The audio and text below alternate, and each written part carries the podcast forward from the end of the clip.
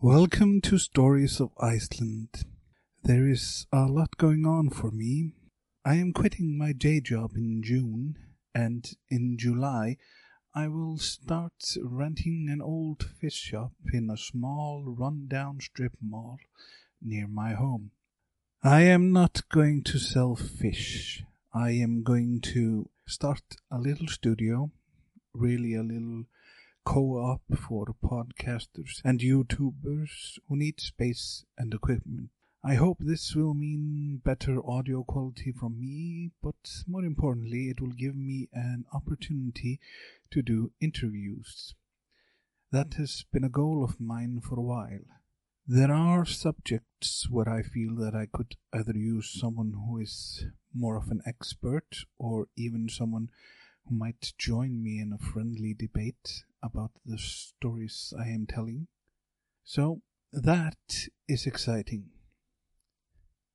If you want to help me focus more of my energy towards this podcast, please support me on Patreon. That is patreon.com slash stories of Iceland. I'd like to thank all my supporters, especially Troy Williams, a friend of the podcast. Join them at patreon.com slash stories of Iceland. There you will find extra material and early access to new episodes. But this is Stories of Iceland, episode 20, Goldilocks and Beardy.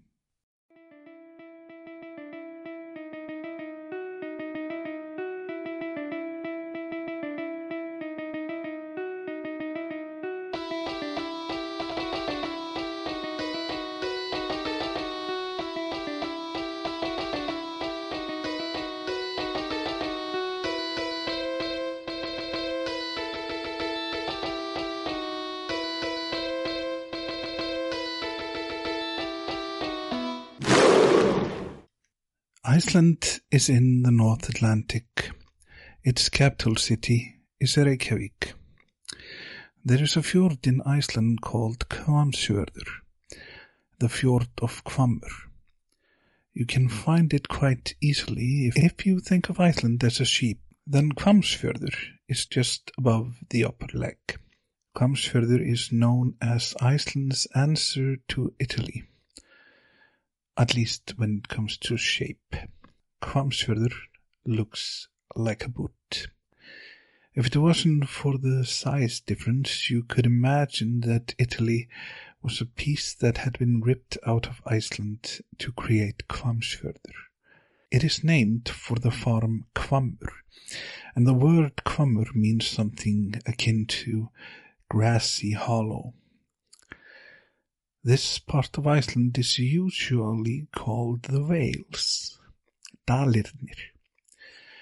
The farm used to be the seat of regional chieftains, and it pops up again and again in Icelandic history until at least the 17th or 18th century. To understand the background to this story, we need to know a little about the early history of Hvammur. The most important female settler in the sagas is Auður Djúpúðga, which could be translated as Auður the Deep Thinker or simply Auður the Wise. Her story is quite complex and needs at least another episode to be told. Since we are talking about the sagas and the settlement dates, we can't really say that Auður was a real person or that she was anything like the sources tell us. Even if we did believe the sources, they don't even agree on her name. It is sometimes Unnur, but Auður is the more common way to refer to her. With all these caveats in place, I can say that Auður settled the land around Hvammsfjörður, and it was she who established the farm at Hvammur. Auður might have been born in the early to middle parts of the ninth century. She might have been a Christian. Her descendants lived at Hvammur, and her great great grandson Skeggi Thorainsson lived there. Skeggi, whose names could be translated as Beardy, is also a character in the sagas, especially when it comes to the Christianization of Iceland. I will likely talk about him a bit when I will deal with that period. As you can tell, there is about a century between Auður and Skeggi, but history gets confused in folk tales, as you will notice. But what about Goldilocks? What role does he play in the story? The name in Icelandic is Gullbrá, which can be translated as the one with the golden brow. The reason I chose to call her Goldilocks is that when the tale of a girl who perpetrates a home invasion on a family of unsuspecting bears was translated into Icelandic, her name was rendered as Gullbrá. So these tales are already connected in the Icelandic psyche, and actually the one with the bears is likely better known by modern Icelanders, if they don't happen to be connected to Hvammsfjörður.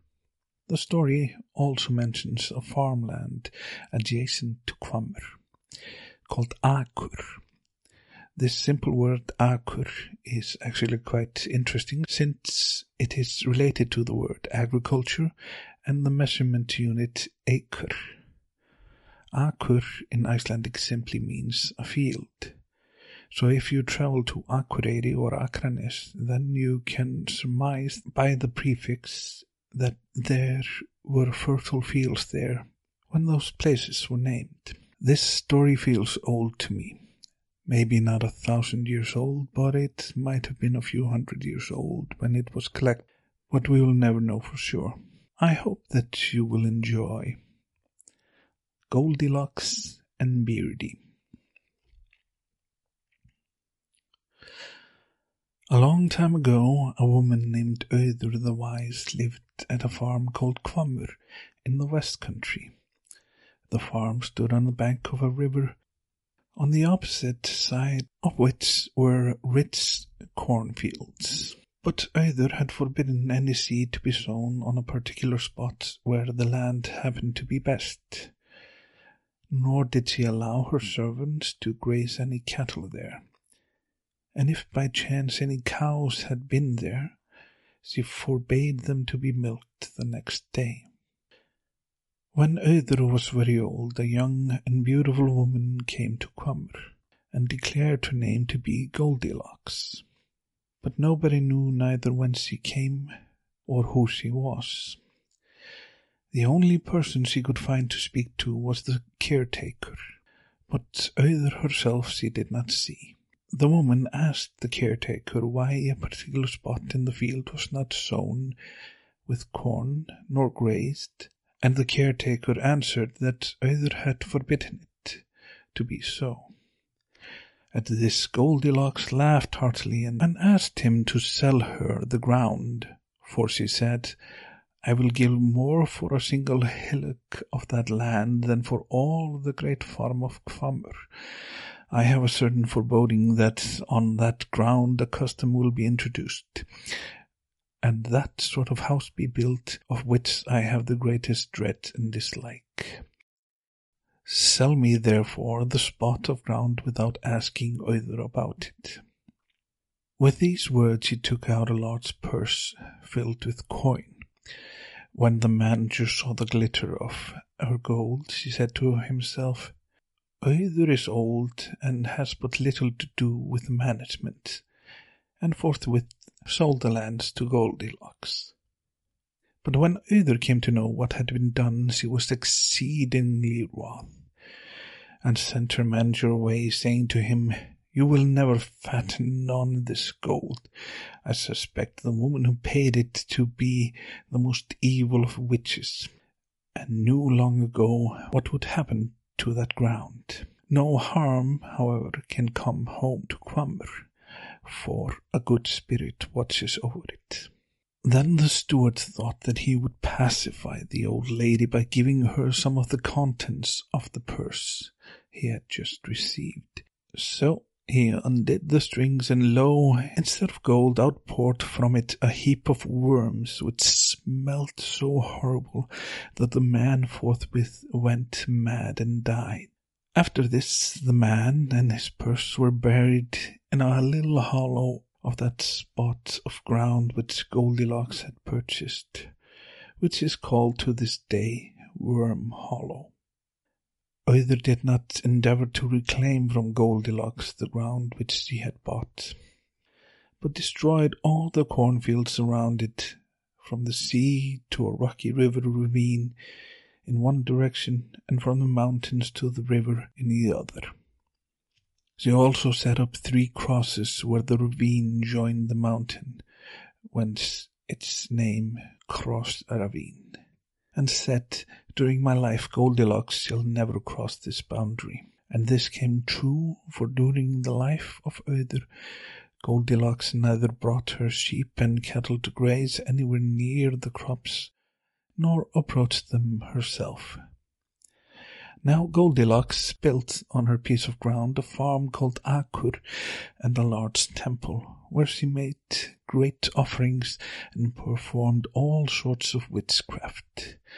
It is told as a curious thing that whenever she was using her incantations and happened to look either towards Hvammur or the crosses by the mountains, all her spells went wrong which she declared was because at each of these points she always saw a light whose rays were so dazzling as to make her forget at once all her magic words and signs. Auður, who was a Christian, died shortly after all this and was buried in some ground which she had caused in her lifetime to be consecrated by the sea not far from the land belonging to Goldilocks, who found herself now in a sort of prison, what with the sacred remains of Auður on one side and the crosses on the other. So she sold her piece of ground to the heathen successor of Auður at Hvammur, and purchased another in a dark and dismal valley, over which the sun seldom shone in summer and never in winter and in the darkest and gloomiest recess intended to take up her abode. But when it came to passing out of her old property to her new one, by the road which led near the crosses, she found herself nearly powerless, and going into her temple was compelled to use the strongest charms to strengthen herself, and then ordering her servant to bind her eyes so that she should not see. She took from the temple a large chest of gold, on which she had fastened a ring from the temple door, mounted her horse, holding the chest in front of her, and caused the horse to be led quickly along the path. She particularly commanded her servants to avoid looking towards the crosses. But when they came to the cross ravine, one of them looked in the forbidden direction, and being frightened, caused the horse to stumble so that the chest of gold burst away from its ring. So that the chest of gold burst away from its ring and fell to the ground. Goldilocks, being astonished at this, tore the bandage from her eyes and looked to see what had become of it. But in so doing, happened to see the crosses not far off. At this she shrieked aloud and declared that their brightness was greater than she could bear, bade her servants hurry on as quickly as possible and bring the chest after her. Then looking at her hand, she saw the ring from which the box had fallen, and flung it away in a rage, saying, All my life I will repent of having brought you with me, different indeed to the purpose for which I intended you and most hateful to me will be the use to which you will be put. The ring from the temple door at Akur is still around. It is now attached to the church of Hvammur. It is a large ring, worn by use and made from bronze. It is attached to an ancient copper plate on which there is an image of two warriors, and one of them seems to be stabbing the other. As soon as Goldilocks passed the ravine, a fierce and burning pain seized her eyes, so before she had reached her new abode, she was perfectly bound. In this gloomy valley she lived no long time, suffering perpetual tortures till she died. On her deathbed she told her servants to bury her in a deep and precipitous ravine, where neither the sun could shine nor church bells be heard. In the ravine, she pointed out, there was a vast waterfall, and under the waterfall a cave, and the water at the foot of the fall was very deep, and its eddying awful. To this cave Goldilocks was carried, and in it buried, with her head upon the chest of gold. Long afterwards her ghost haunted all the mountains round, so that neither man nor beast was safe after twilight, and much mischief was done. At this time a farmer lived at Hvammur named Skeggi, who was a heathen and afflicted by witchcraft. This man suffered much from the persecutions of the ghost Goldilocks, who killed his herdsmen and his sheep for him, one after the other. Skeggi became more wroth with her every day, and in proportion to his anger increased his desire to become possessed of her golden treasures under the waterfall. For he considered that her gold would be of infinitely more use to a living man than to a dead witch. With this idea in his head, he one day started off for the waterfall, but so long was the day that it was evening before he arrived there. He commanded his two servants, whom he had brought with him, to let him down into the ravine with a rope. They did so, and he disappeared into the cave under the waterfall. The two men who held the end of the rope heard, after a little while, the sound of heavy blows and loud shrieks beneath the water, and it was plain that some fearful struggle was going on there. At last they became so horrified as to be on the point of taking flight, when Skeggi gave them the sign to pull up the rope. When they did so, they found the chest full of gold fastened to the end of it. They had scarcely pulled it out of the edge of the ravine before they saw the whole valley filled with a strange and spectral fire, whose flames flared higher than the very mountains, and letting go of the rope in their fright, took to their heels, while the chest fell down again into the abyss. Skeggi came home sometimes afterwards, very weary, and covered with bruises and blood, but bringing on one of his arms a kettle full of gold which he had managed to take out of the chest of Goldilocks and climb with up the rope. But though he had fought hard with the ghost, he had been unable to subdue her, and she became now more dangerous than ever, killing his sheep and his herdsmen till at last he could get no servants at all. Skeggi from this time became a changed man, and was so affected by the constant loss of his servants that he fell ill and took for a long while to his bed. At last, one day after his recovery, being without any herdsman, he went out himself as if to watch the flocks, but he did not return either that night or the next. On the third day, however, he came back, more dead than alive, bearing on his back Goldilocks' treasure chest. He said, You will not see much more, either of the ghost or of me. And after these words took to his bed, whence he never rose again. Before he died, he ordered that the gold contained in the kettle should be expended in timber for building a church at Hvammur.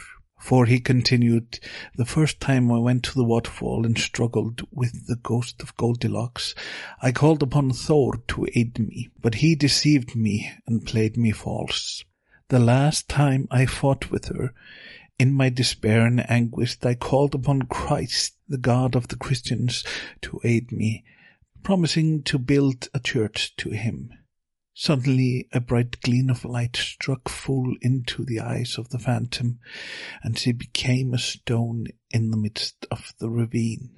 But despite all this, Skeggi died a heathen and refused to be buried in the consecrated ground of the church which he had commanded to be built. So they buried him in the open country, and under his head placed the chest of Goldilocks, whether he slept more calmly upon this pillow than she had done, this tale says not.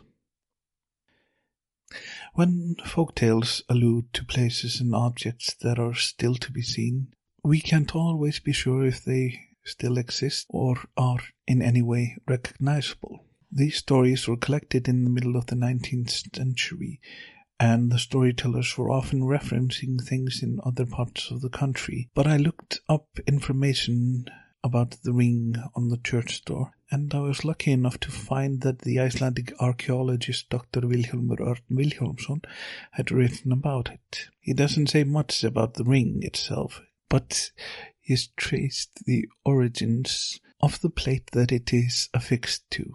It seems to have been made from the same mold as plates that are in museums in Germany, Holland, and England.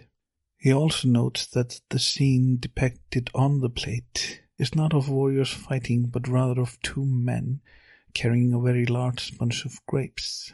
The scene is from a passage in the fourth book of Moses. Dr. Vilhjálmur mentions the possibility that these plates might have been used in the Passover Seder, but the prevailing theory is that the Icelandic plates might have been used in baptisms. There are different theories about the age of these plates, but Dr. Vilhjálmur estimates it might be from the early 16th century. The ring itself seems of no real interest, except in connection to the tale of Goldilocks and Beardy.